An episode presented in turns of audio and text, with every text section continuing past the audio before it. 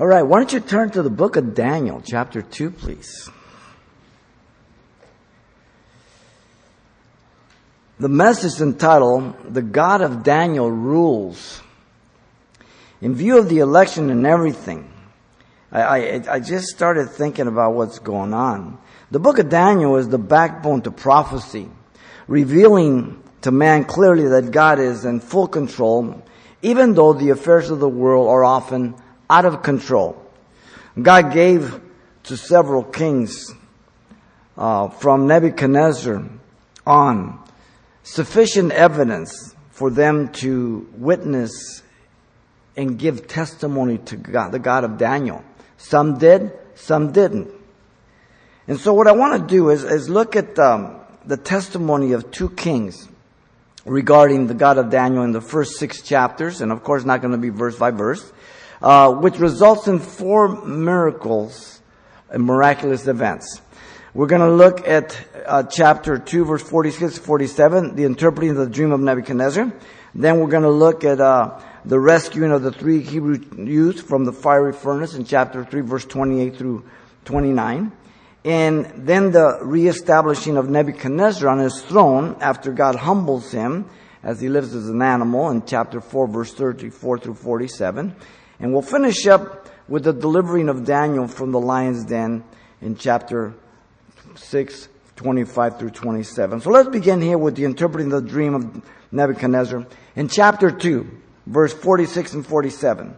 Now, notice again in 46 and 47, Nebuchadnezzar confessed he was before one greater than he, Daniel. Daniel has been groomed, chapter 1. He's come to the court. All of a sudden, Nebuchadnezzar has a dream. Nebuchadnezzar, notice verse 46, fell on his face. He put his face on the ground, and he was giving respect to Daniel here. He was giving honor to Daniel. Nebuchadnezzar, it says, prostrated before Daniel. The word prostrated simply means to do homage, indicating the excellence of ability to interpret the dream, opposed to the magicians, the soothsayers, and all of the holy men and those of the sorcery. None of them could do it. This placed Daniel as a priest before God, representing him, his God, greater than any of the gods that Nebuchadnezzar was serving. Notice still in 46, Nebuchadnezzar commanded that they should present an offering, an incense to him. Now, the command was a visible evidence of the genuineness of his respect and honor. This was a pagan practice. Now, Daniel is not allowing worship of himself. Very important. Look at the text. The words of Nebuchadnezzar reveal this clearly in the next verse. But he recognizes that in Daniel, there is something that there wasn't in any of the others. Daniel did what they could not do. And in fact, as you know, Daniel confesses, it's not in me. He gives the glory to God. Now look at verse 47. Nebuchadnezzar confessed the God of Daniel to be superior to his gods. The king declared that the God of Daniel was the head God. Truly, your God is the God of gods. God, capital G. Gods, small g. Because there are no gods at all. Nebuchadnezzar declared that God of Daniel as absolute ruler over all gods. No one could overrule him. No god could undermine him. Nebuchadnezzar declared that God of Daniel as sovereign with unrestrained authority. Nebuchadnezzar has never heard of a God like this. That's why he has so many gods, because they do different things. And just in case this one doesn't work, you can go to the other one. If you're an ex-Catholic, you know what I'm talking about. Okay? You've got the saints, you've got the virgins, you've got prayer, you've got this, you've got that, you've got all kinds of things, right? Your rosary, your scapular, your this and that, just in case. And if that doesn't work, you cross your fingers.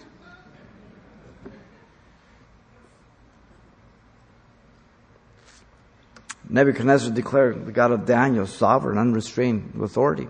He acted in all authority. He acted by independent authority. In other words, he moves and he does as he wills, and the things that go on earth do not affect him. He is separate from man and from the world he created. Nebuchadnezzar's confession, notice, was not for salvation at this point. It was merely adding the God of Daniel to his many gods. It's one more God. He's still a polytheist, only giving Yahweh a supreme position among his gods. But notice still in 47, the king declared that the God of Daniel was the master of earthly kings, the Lord of kings, he says. Nebuchadnezzar declared Daniel's God was the absolute authority over every human ruler. The word Lord there has the sense of domineering control. The one who not only has the authority but the power to act as a master or an owner. Nebuchadnezzar declared Daniel's God allowed the earthly kings to reign. So in other words, he recognizes he is really subject to a higher power than himself. His position was literally by the hand of Daniel's God. Recognizing all other earthly kings were reigning by the direction of the God of Daniel. And then the king declared that the God of Daniel was able to know the future and a revealer of secrets, since you could reveal this secret, the dream. Nebuchadnezzar declared Daniel's God was able to make known to man what had not yet taken place, the future. Secrets means hidden mysteries. God revealed to Daniel the interpretation of the king's dream. No one could do it. He said it's unheard of that any man could demand this of people. You don't even tell us the dream. And he said, no, you tell me the dream and the interpretation, or you'll make something up. Nebuchadnezzar gave the reason for this statement, since Daniel could reveal this secret. Daniel revealed this secret, very specific. The dream, the interpretation. Revealing the king was the start of the time, listen, of the Gentiles. Head of gold. Israel had always reigned. Power. Now the Jews not reigning in the world. The time of the Gentile begins with the head of gold. Nebuchadnezzar. We know this by history. Revealing to the king the kingdoms that followed until God establishes his own eternal kingdom on the earth. Every one of them. History confirms them. God revealed the future empires until his second coming. Wow. You remember Pharaoh witnessed miracle after miracle, yet only hardened his heart against God and the people of God. Some people are just hard nuts to crack. They just won't bow. And God doesn't force anybody to bow. Everybody has a choice. So this is the testimony of Nebuchadnezzar about the God of Daniel after he received the dream and the interpretation. God is dealing with Nebuchadnezzar. He's not a believer at this point. By the way, he came to know the Lord as we move through here. I expect to see Neb in heaven. Okay? Now, I cannot help but to see a parallel between the man who just got elected to be our president and the vice president, who's a committed Christian, a godly man. I see a Nebuchadnezzar and Daniel connection. What will come about it? I don't know. Okay? I don't know what God's going to do. Listen, This is just a booster shot. This is just God's mercy. Jesus is still coming. The ship's still going down. All right? But this is just God's mercy. Please understand this. Secondly, go to chapter 3, verse 28 and 29. The rescuing of the three Hebrew youths comes next from the fiery furnace. We're all familiar with it. And in verse 28, Nebuchadnezzar exalted the God of the three young Jews who were cast into the fiery furnace. Now, keep in mind, he already has had one great bout with God. That is about the dream interpretation we just saw. He has this under his belt. Okay? To those much is given, much more is required. All right? The king blessed the God of the three Hebrews here in 28, having witnessed with his own eyes their protection from the preservation through the fire. They're cast in there. He's seen it with his own eyes. See, when Daniel came to him about the interpretation, he couldn't see anything. He's just taking it straight from Daniel. But even that was enough to cause him to bow. Now God gives him a visible sight of evidence. The word blessed means to praise or to speak well of someone. By the way, the word is barak.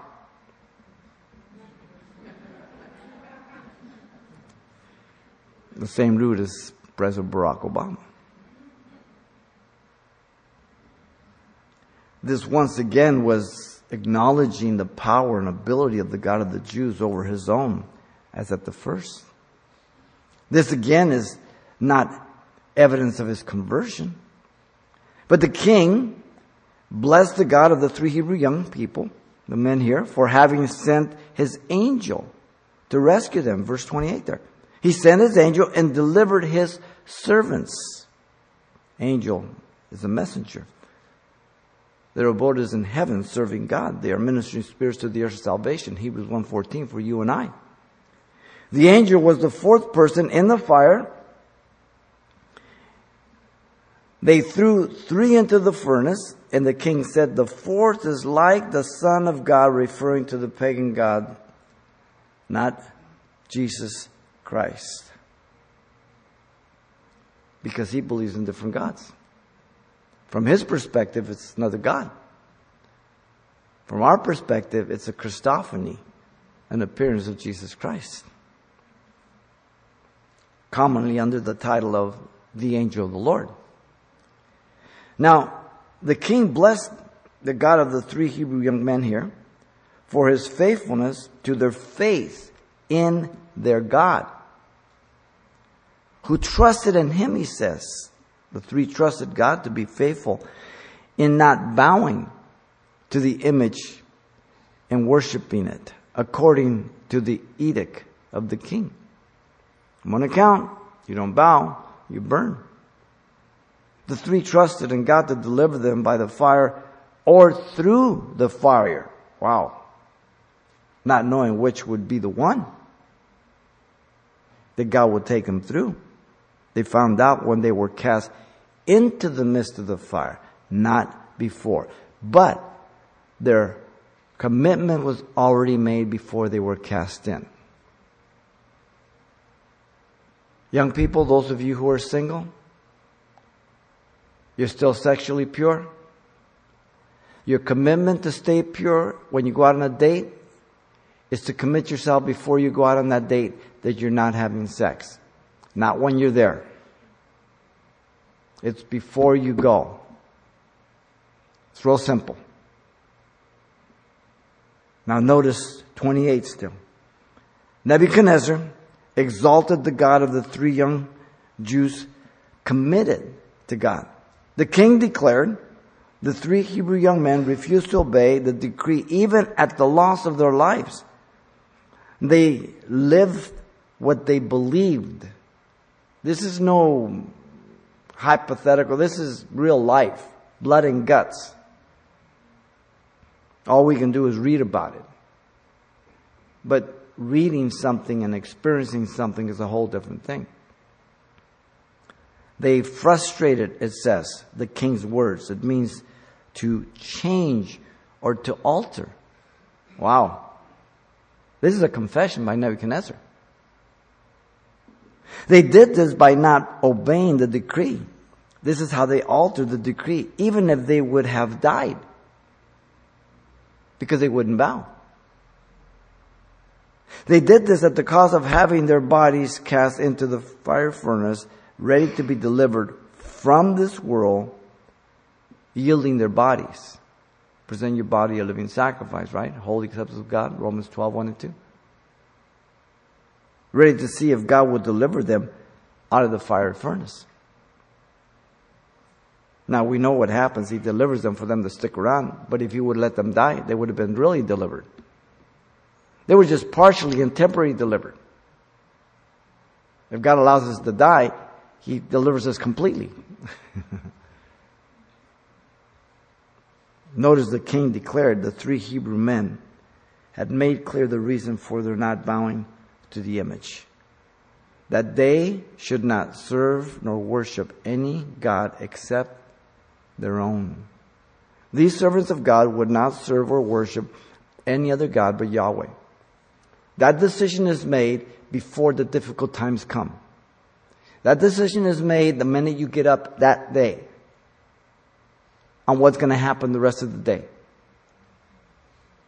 These servants would rather die than serve or worship any other god apart from Yahweh.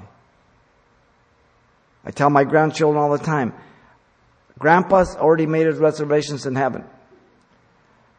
I'm going to be looking for you. No matter what happens in this world, I will not be here to see you grow old. But never deny Jesus Christ, because I want to see you in heaven. Pretty heavy, man. Look at 29. Nebuchadnezzar commanded the prohibition of the defaming of God of the three Jews now in 29. The decree of prohibition was for the entire kingdom of Babylon. This is no little thing that's going on here. Something's going on. God's dealing with his heart. The authority is is absolute. Therefore, I make a decree. Absolute power. Head of gold, right? No one can alter him. No one can say no. No one can say, but let's check. He's head of gold. Absolute authority.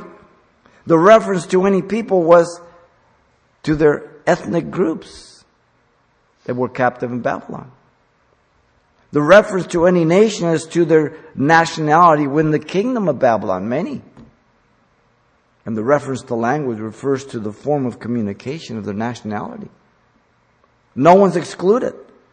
The decree of prohibition was very specific. The measure of the prohibition was in total, in speaking anything amiss. Look at it well.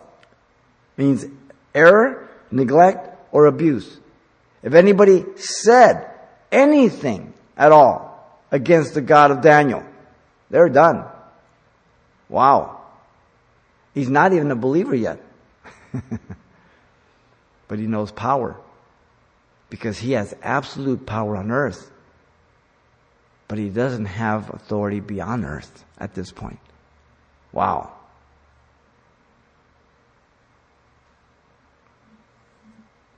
The decree of prohibition was joined by severe consequences.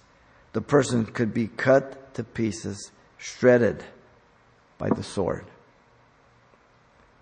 The person would have their house made as an ash heap, burned to the ground.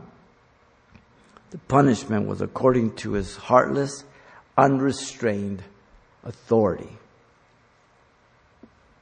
The decree had a very practical reason. The king declared there was no other God that could deliver like this, taking men out of the fiery furnace. No one. The king recognized again the superiority of the God of the Jews over his gods. There will be some people that will witness for themselves the miraculous intervention of God on their behalf, and they will acknowledge it and even tell others, but they will never come to God. and others will come through their witness, and yet they will not enter themselves. That's heavy. Now, Nebuchadnezzar is the opposite, but there are some like that. This is the testimony of Nebuchadnezzar about the God of Daniel after the rescuing of the three Hebrew children from the fire furnace. God gives evidence after evidence. He's always pushing to open the eyes of man, to soften the heart of man. Now go to chapter 4. Verse 1 through 3, and then we'll go down to 34 through 37. The reestablishing of Nebuchadnezzar on his throne after God humbled him to live like an animal. God had to humble him. Okay, so now we're passing that. And in chapter 4, verse 1 through 3, Nebuchadnezzar wanted to make known the God of Daniel to his subjects now, after he has been restored.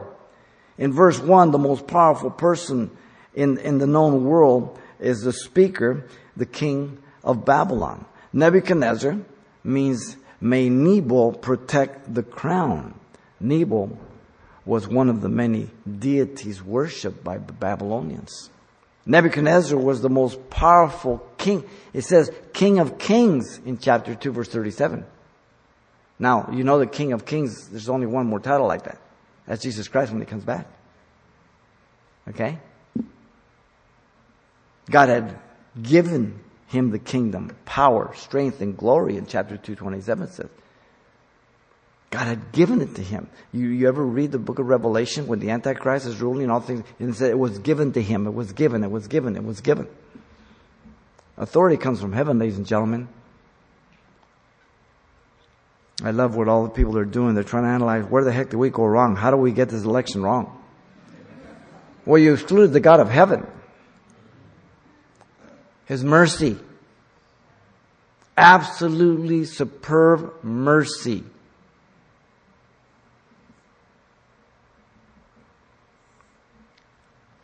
He was the head of gold, the first empire at the time of the Gentiles. He had conquered Assyria, Egypt, Syria, Ammon, Moab, Edom, and many, many others. The greedy notices to all the subjects of his kingdom, to all peoples, countrymen, to all nations, those who had conquered and were subject to him, to all languages that dwell in all the earth, the vastness of his kingdom. The greeting was one of peace, shalom, good welfare, prosperity, and all-around soundness of life to be multiplied in their lives. Much like the New Testament epistles, grace and peace be multiplied to you. Sometimes something here, though, had changed with the king. Didn't sound like the same king. Didn't sound like the old Nebuchadnezzar. The one who ordered all the wise men and magicians and astrologers to be executed for not revealing and interpreting the dream in chapter 2. The one who slew Zedekiah's sons before his eyes at Riblah, and then put his eyes out. So that would be the last thing he saw, and then took him captive to Babylon. Wow. The message was about what God had personally done for the king. Verse 2. He considered this information important. I thought it good to declare the signs, miracles as evidence of God's existence, and wonders, the contemplation and response to the miracle. Signs is the miraculous. Wonders is the response. The title is the Most High, the highest God, the supreme ruler of the world, who had worked all this on his behalf. He knew he didn't deserve it, because he had not been merciful. He had not been kind. And the God of heaven was being merciful and kind to him. Look at verse 3. The message regarded his power and kingdom. God's signs are great and his wonders are mighty. Remember, he prepared the four youths in chapter 1 for the court. They looked better than all the other ones. They didn't defile themselves with the king's meat, as Daniel proposed. In chapter 2, revealing to Daniel the dream of the interpretation of the time of the Gentiles. In chapter 3, rescuing the three from the fire furnace. He saw it all. These are the wonders. These are the mighty things. He's letting all of his subjects, all of his kingdom know. This is too important to keep quiet. Wow. God's kingdom is not like those on the earth, temporal. Notice it's everlasting, unending there in verse 3. Its dominion, his sovereign authority, is from generation to generation.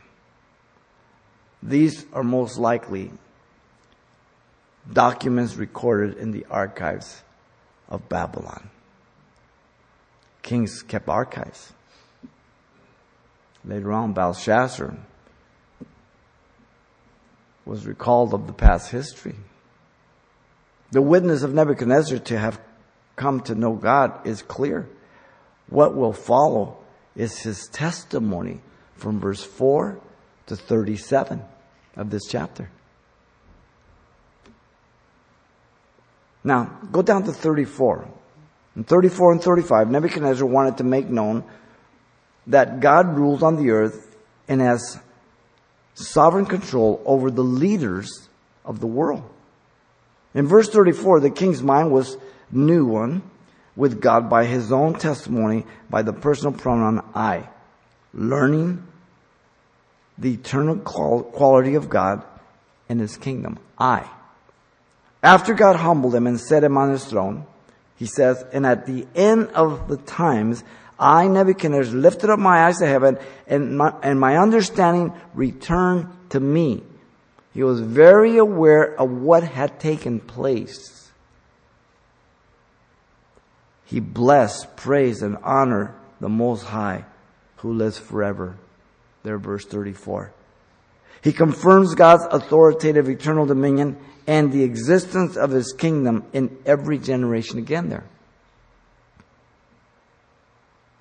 In 35, the king learned personally that God rules heaven and earth.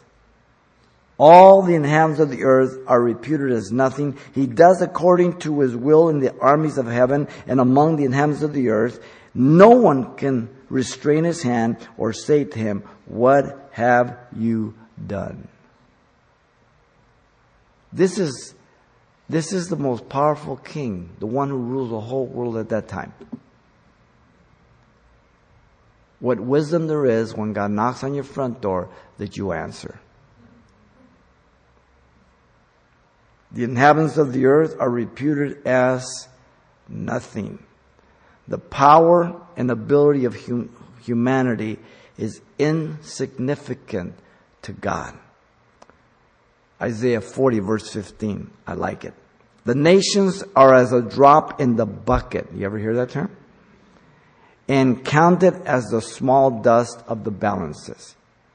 If you've been in a third world country, or I remember when I was small in Mexico City, we go to the market, and they have balances, and they take the dust off to show you how honest they are, you know, before they put the stuff on. That's what they're talking about, the dust off the scales. Very picturesque. Drop in the bucket. Small dust in the balances. Insignificant. He does according to his will in the armies of heaven and among the inhabitants of the earth. God's authority is supreme in heaven and earth, and his purposes and decrees go on, while never violating anybody's free will. That drive you crazy? Good. He's in control, you're not. But make sure you understand, he never violates your will. How can that be? I don't know. We'll ask him when we get there. Because if God violates your will, then he's not giving you a free choice. And therefore, he's forcing you to do something that you are not giving your will to. And if it's evil that you do, then you have to say that he's making you do the evil. And that is absolutely absurd. It can't be.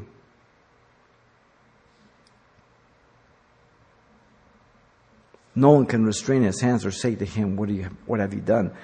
You can't thwart the purpose of God. You can't stop him. You can't question him. You can't stop his activities. He is unquestionable because he is the epitome of holiness and perfection. Because whatever God does, he does good and perfect. There's a couple of things God cannot do. He cannot lie. He cannot do evil. Simple.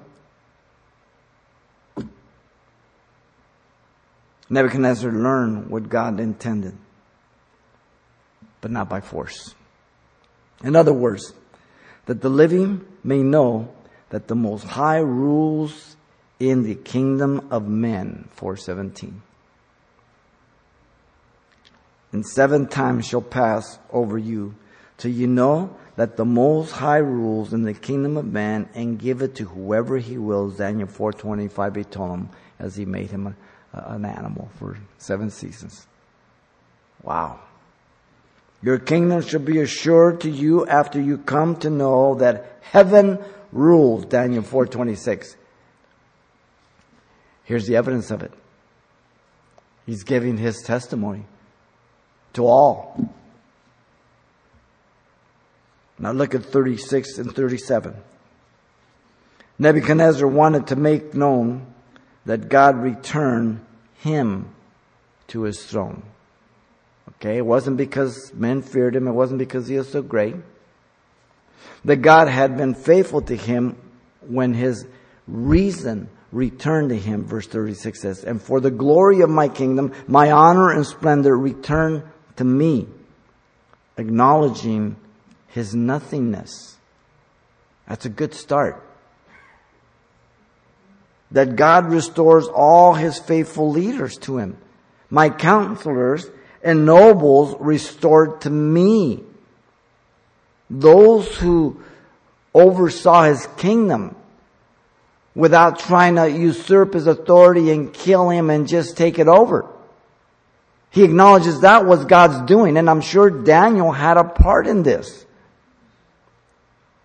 Nebuchadnezzar, Daniel. They're like Twinkies. They go together. Wow. That God increased Nebuchadnezzar due to his submission to God. I was restored to my kingdom and excellent majesty was added to me. Better than before. And that he, Nebuchadnezzar, worshiped the God of Daniel. Look at 37.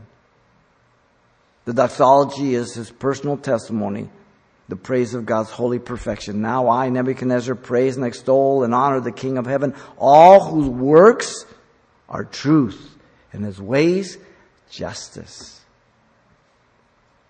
The king was a witness that God could humble anyone and warns all to not rebel. Listen to the words. And those who walk in pride, he is able to put down.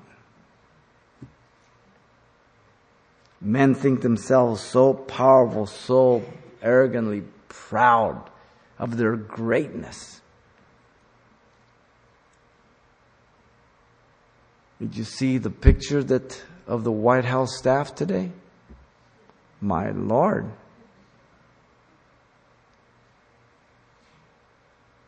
You think they died?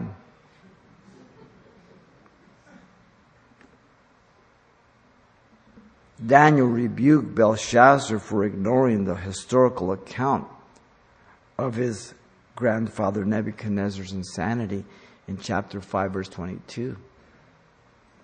You should have known. You should have believed.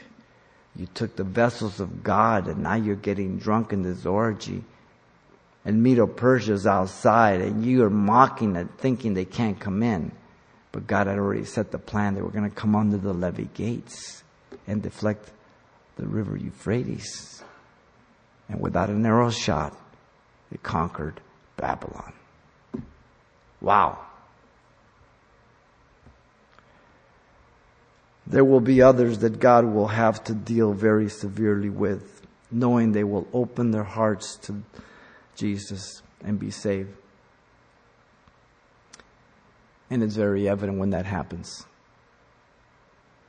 Some of those people, you and I look at them and we say right now, that sucker's never going to come to God. He's the farthest guy.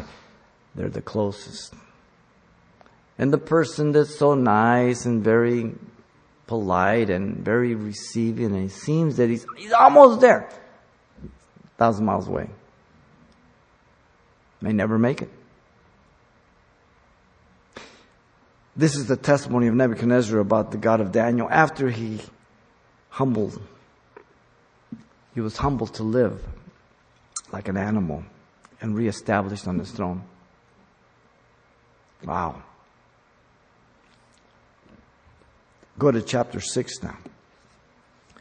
Verse 25 to 27. The delivering of Daniel from the lions then comes next. Now it's Darius, not Nebuchadnezzar. Darius, or Darius, whichever way you want to pronounce it, made a public national decree about the God of Daniel like Nebuchadnezzar. Verse 25 here of chapter 6. The author writing was King Darius. The shoulders of arm of silver and the image of Nebuchadnezzar are revealed by God, as we saw. Now, Darius received the kingdom the night Belshazzar was slain, being 62 years old, in Daniel 5:31. Darius was the son of Ahasuerus of the lineage of the Medes, Daniel 9:1 tells us. Darius was made king over the realm of the Chaldeas, again Daniel 9:1 tells us. The author Darius here, or Darius, wrote to all the inhabitants again. The ethnic groups, all the peoples. He included every nationality, nations. The many foreign languages that dwell on the earth. All three are in the plural here. The regards was to all was of well-being. Once again, peace be multiplied. The sense of well-being in every area of life. They're conquering. It's a lot easier to have people bow to you by submission so you work with them and you assimilate them than to have further on war. Like Nebuchadnezzar's witness here of chapter 4 verse 1. Now look at 26. Darius made a decree about the God of Daniel. The extent of the decree was in every dominion of his kingdom again. Verse 26. Those under his control, he called it my kingdom as co-regent. As you know. Medo-Persia. One horn bigger than the other. Okay? Chapter 2, you have the time of the Gentiles as man sees them. Great image, big, gold, and we'll look at the inferior quality. God, the way he sees them, is in chapter 7, as animals. Wow. So if you're looking at the earth thinking, oh, these guys are powerful, get up to heaven and look down. Animals. Wow.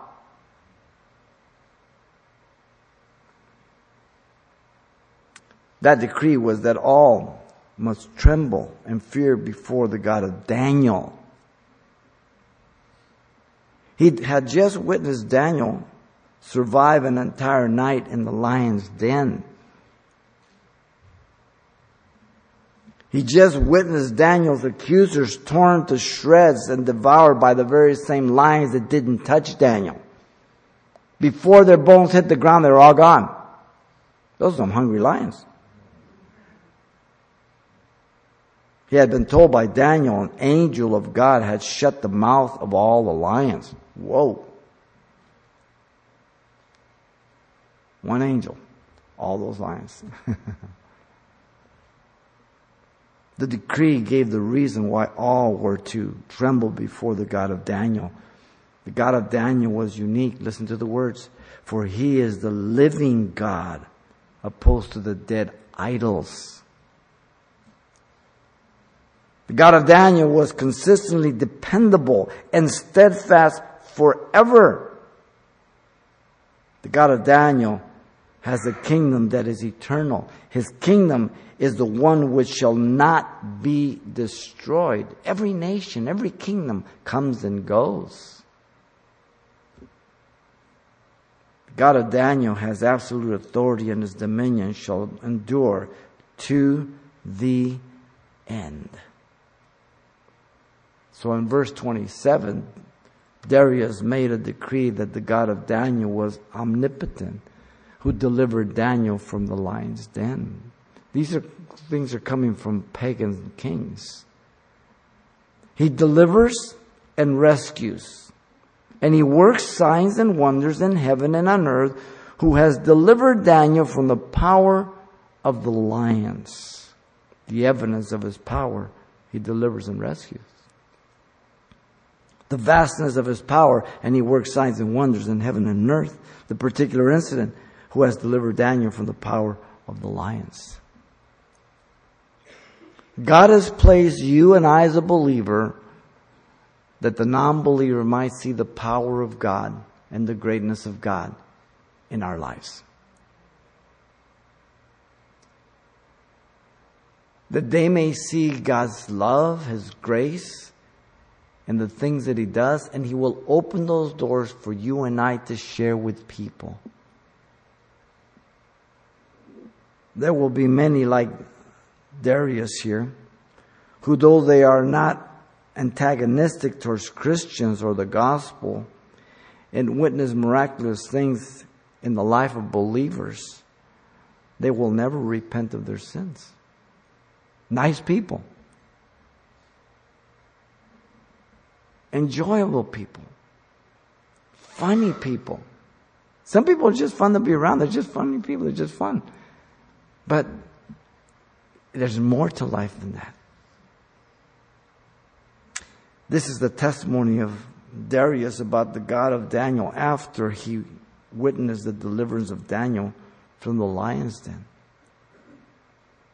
Man, God demonstrated himself greatly through these empires. Now, do you think that God has manifested himself to the rulers of the world and things like this? Yes, I believe so.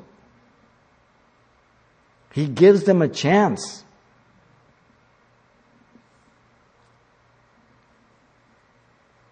Let me finish by doing this.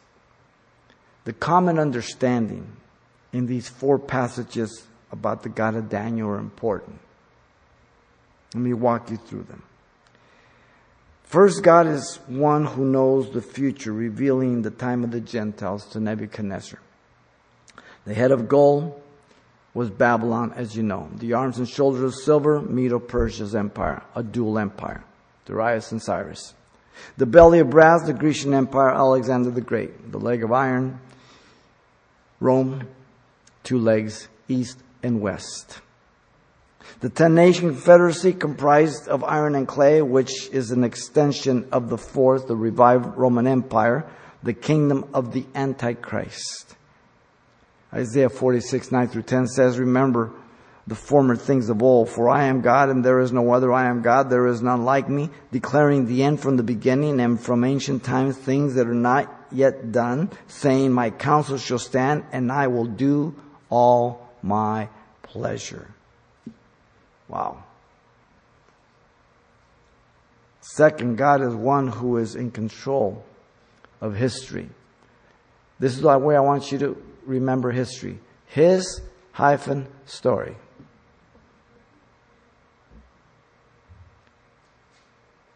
He's in control of it. With perfect liberty of every individual, whether they want to line themselves up with his history or not. Wow. The prophetic schedule of God has never been disrupted. Do you understand this? Don't think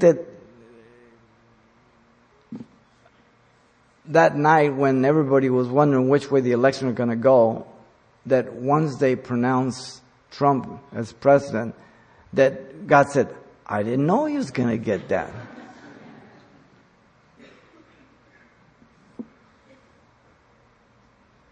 No king, emperor, dictator, or prime minister or president has ever posed a problem for God or done anything God did not know beforehand.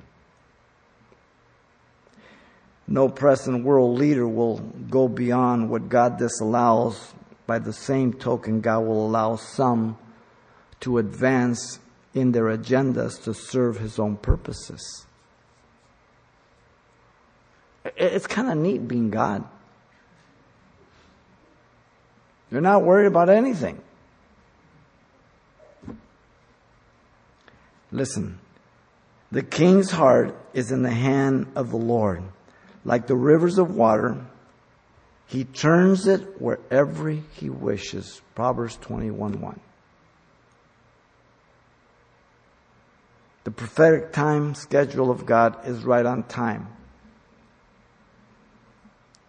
In Daniel chapter 2, verse 31 to 35, the first four empires have been fulfilled in history, confirming their inferiority.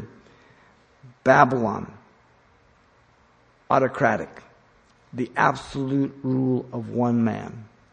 Medo-Persia, oligarchical, ruled by few over many, like we had the last 8 years.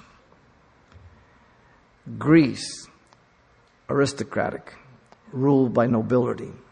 Rome, imperialistic, ruled by military. The 10-nation confederacy is not a fifth empire because it comes out of the fourth, the revived Roman Empire. The metals all decline in value, all become harder and more brittle from the head of gold down. All the metals have a lower gravity. Gold has 19, silver has 11, bronze has 8.5, iron has 7.8, and clay has 1.9. Inferior. The image is top heavy, therefore it's weak at the feet. The stone cut out without hands strikes the image right at the feet, breaking it in pieces. And then the stone continues to grow and covers the whole earth. Daniel 2, 34 and 35, the kingdom of Jesus Christ. That rock cut without hands is the virgin birth and born of Jesus Christ, Messiah. God is the one who has an eternal kingdom. The stone cut out without hands is theocratic, ruled by God. The kingdom of God is available to all who will believe the gospel of Jesus to be saved.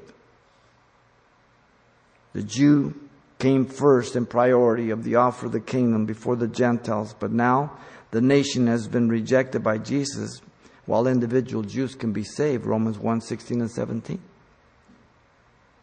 All are saved by grace through faith, through the new birth, just like anybody else, Jew or Gentile. The prayers of the Christians are to be in perspective of the kingdom of God. Your kingdom come, your will be done, Matthew 6:10.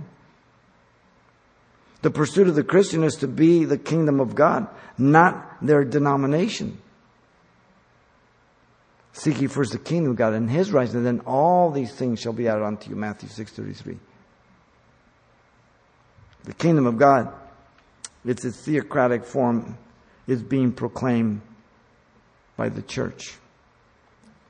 And the Lord adds to the church daily, such should be saved, Acts 2:47.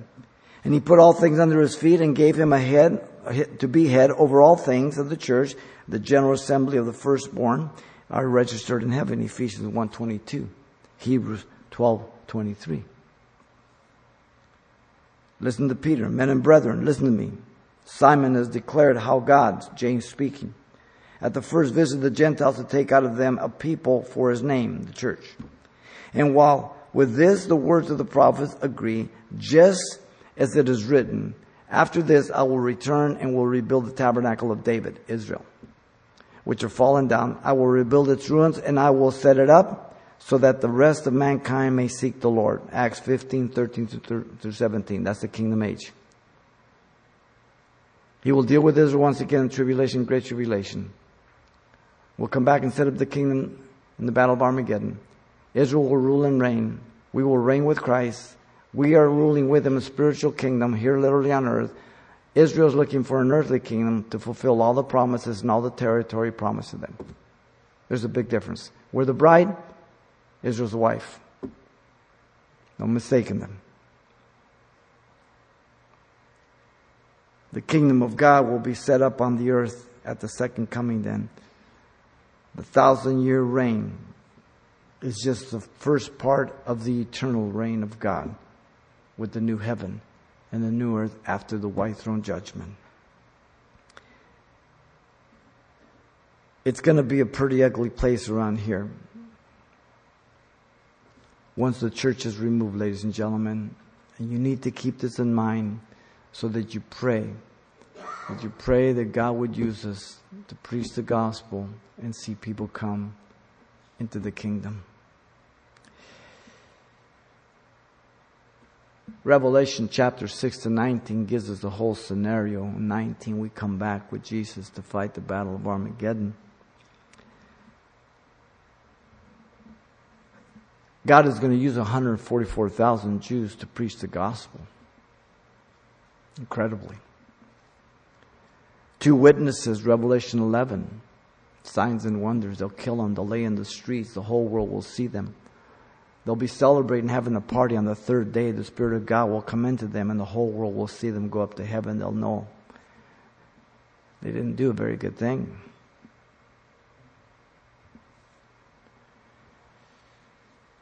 An angel will preach the everlasting gospel to every nation, tongue, people, saying with a loud voice, "Fear God and give glory to Him, for the hour of His judgment has come, and worship Him who made heaven and earth, the sea, the spring, and the water." Revelation 14, 6 through 7. Jesus will appear to establish the kingdom age on the earth. Revelation 19 and chapter 20. To save Israel, give them the new heart.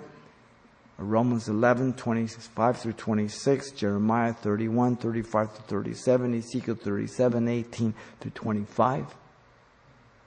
To destroy the armies of the battle of Armageddon, the beast, the false prophet, as 2 Thessalonians 1, 7 through 9, Revelation 19, 15 through 21. And to judge the nations, Matthew 25, 31 through 46, on how they dealt with the Jew during the tribulation period. When you did it to the least of my brethren, you did it unto me. The context of Matthew 24 and 25 is Jewish ground, not church ground. The 1,000-year period is literal, mentioned 7 times in chapter 20 of Revelation, from 2 to 7. 7 times. Don't spiritualize it. Pretty amazing. These are the common understandings in these 4 passages about the God of Daniel. The important thing is, do you know the God of Daniel? Are you living for the God of Daniel? Are you pointing people to the God of Daniel? He's in control. He rules the heavens and the earth. These are the testimonies of the 2 kings about the God of Daniel in the first 6 chapters, which were the result of 4 miraculous events. The interpreting of the dream of Nebuchadnezzar, the rescuing of the 3 Hebrew youths from the fire furnace, the reestablishment of Nebuchadnezzar on his throne after God humbled him to live with the animals, the delivering of Daniel from the lion's den, and the common understanding in these 4 passages about God, the God of Daniel.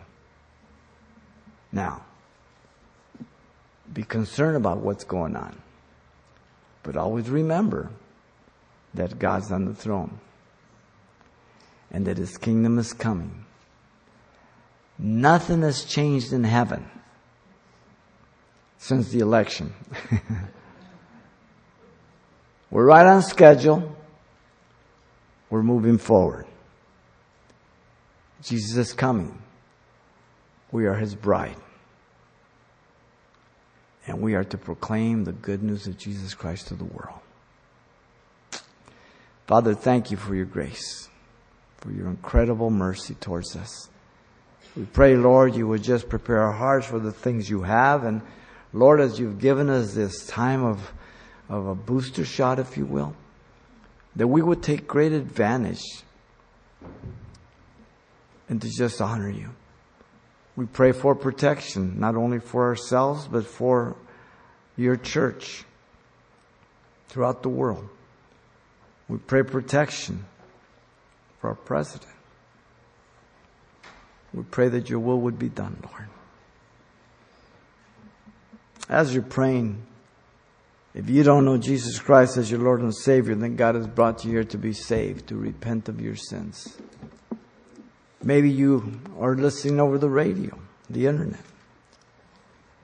Then God would say to you, repent from your sins. He would say, I died for you. I paid the price of your sin. I did for you what you could never do for yourself. And if you believe what I tell you, you can call upon me. I will forgive your sins and make you a child of God and give you eternal life. By grace, through faith. But you're the only one that can do that. If you believe in your heart and confess with your mouth, you shall be saved. And then you'll be the first to know the evidence of that as he begins to deal with your heart and transform your life. And then others will see the transformation. This is your prayer of repentance if you want to accept Christ right now. Father, I come to you in Jesus' name. I ask you to forgive me, Lord, for all my sins. Give me a brand new heart. Fill me with your Spirit. I accept you as my Savior and Lord. In Jesus' name. Amen.